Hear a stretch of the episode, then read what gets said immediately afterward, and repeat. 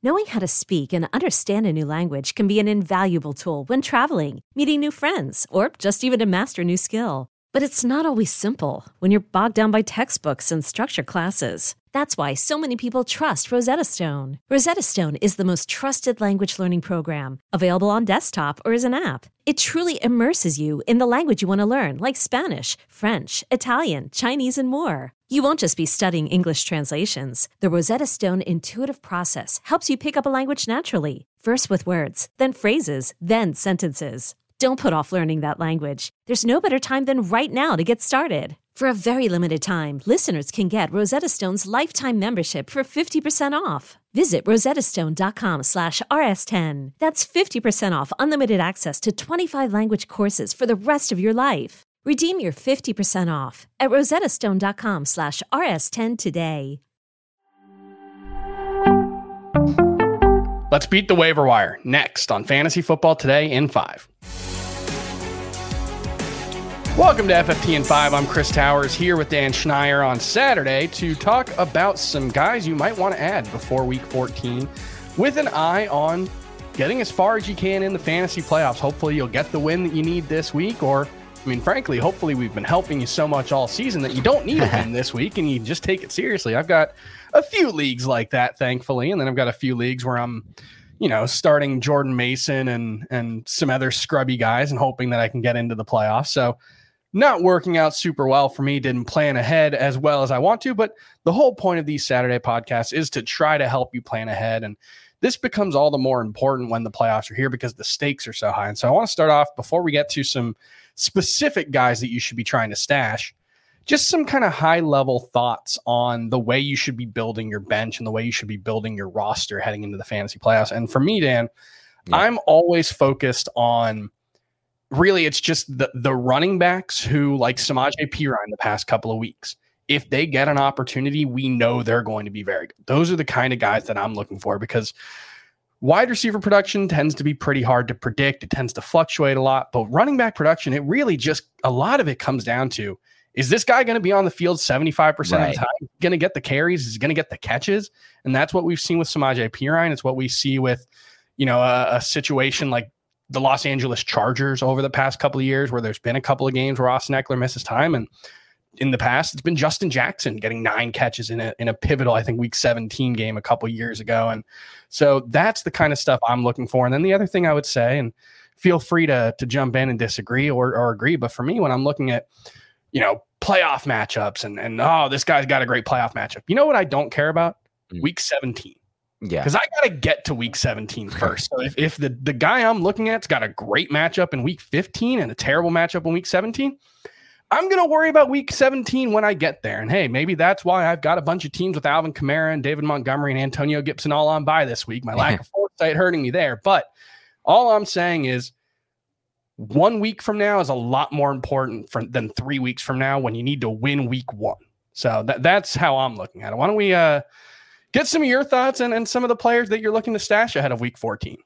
Yeah, I think working off what you just broke down, Chris, which I agree with, a player who I've seen uh, cut in a lot of leagues lately that's not rostered the way he was earlier in the season is Kareem Hunt, and I would scoop him up. He's mm-hmm. the exact type of back. I mean, it sucks to say it, but it's the truth. If Nick Chubb does get injured, and he has been injured at times in the past, Kareem Hunt would immediately be the blow your budget guy. So get oh, ahead oh, yeah. of that, stash him before that.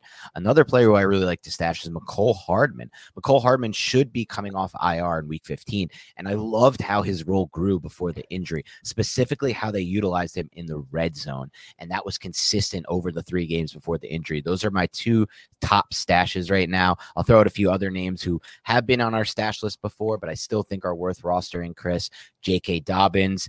Um, obviously, Absolutely. the Ravens coaches have been effusive in praise over what they've seen from him in practice lately. We don't know if it'll be this week, but if it is, I'm not that worried about because coming up in the fantasy playoffs is a matchup against the Cleveland Browns. That's when you want him to be back in the swing of things, Dobbins. So throw Dobbins on the list. Jameson Williams, Jordan Mason, Hunter Renfrow. Those are three other names I'm considering. Mm-hmm. They're a tier lower for me, but the t- top tier for me would be Hunt and Hardman, then Dobbins, then those two, then those three guys.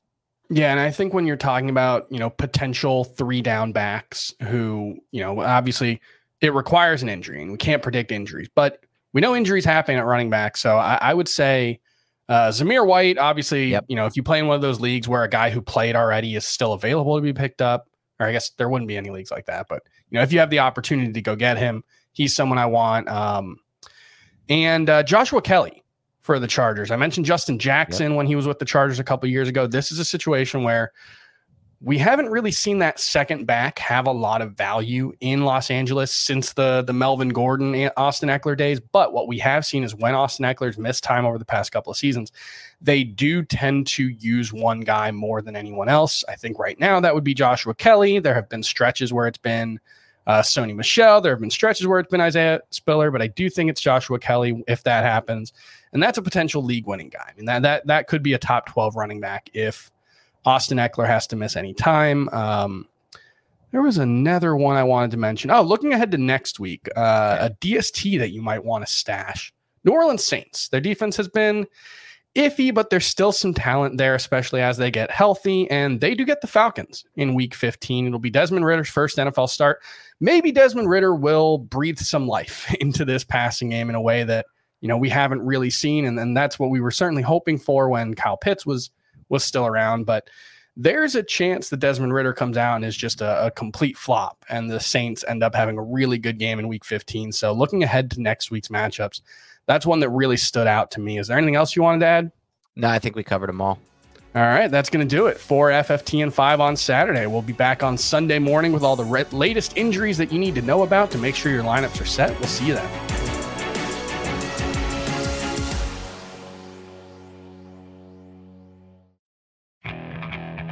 Okay, picture this. It's Friday afternoon when a thought hits you. I can waste another weekend doing the same old whatever, or I can conquer it. I can hop into my all new Hyundai Santa Fe and hit the road. Any road. The steeper, the better.